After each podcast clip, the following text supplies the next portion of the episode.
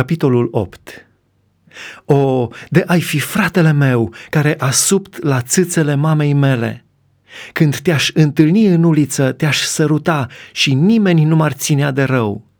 Te-aș lua și te-aș aduce la casa mamei mele. Ea m-ar învăța să-ți dau să bei vin mirositor, must din rodiile mele. Mâna lui cea stângă să fie sub capul meu și dreapta lui să mă îmbrățișeze. Vă rog, fierbinte, fiice ale Ierusalimului, nu stârniți, nu treziți dragostea până nu vine ea.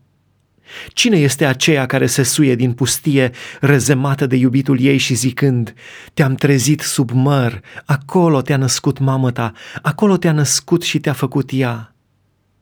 Pune-mă ca o pecete pe inima ta, ca o pecete pe brațul tău, căci dragostea este tare ca moartea și gelozia este neînduplecată ca locuința morților. Jarul ei este jar de foc, o flacără a Domnului. Apele cele mari nu pot să stingă dragostea și râurile n-ar putea să o nece. De ar da omul toate averile din casa lui pentru dragoste, tot n-ar avea decât dispreț.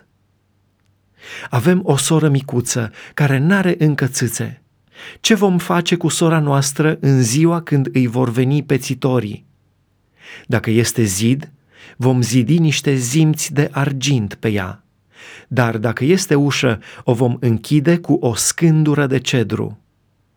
Eu sunt un zid și țâțele mele sunt ca niște turnuri. În ochii lui am fost ca una care a găsit pace.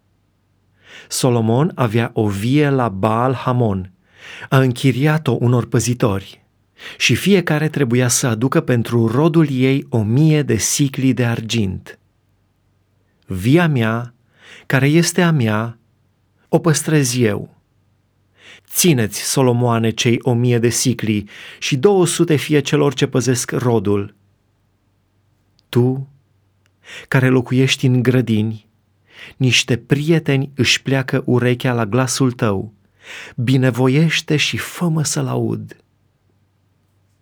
Vino repede, iubitule, ca o căprioară sau ca puiul de cerb pe munții plini de mirozne.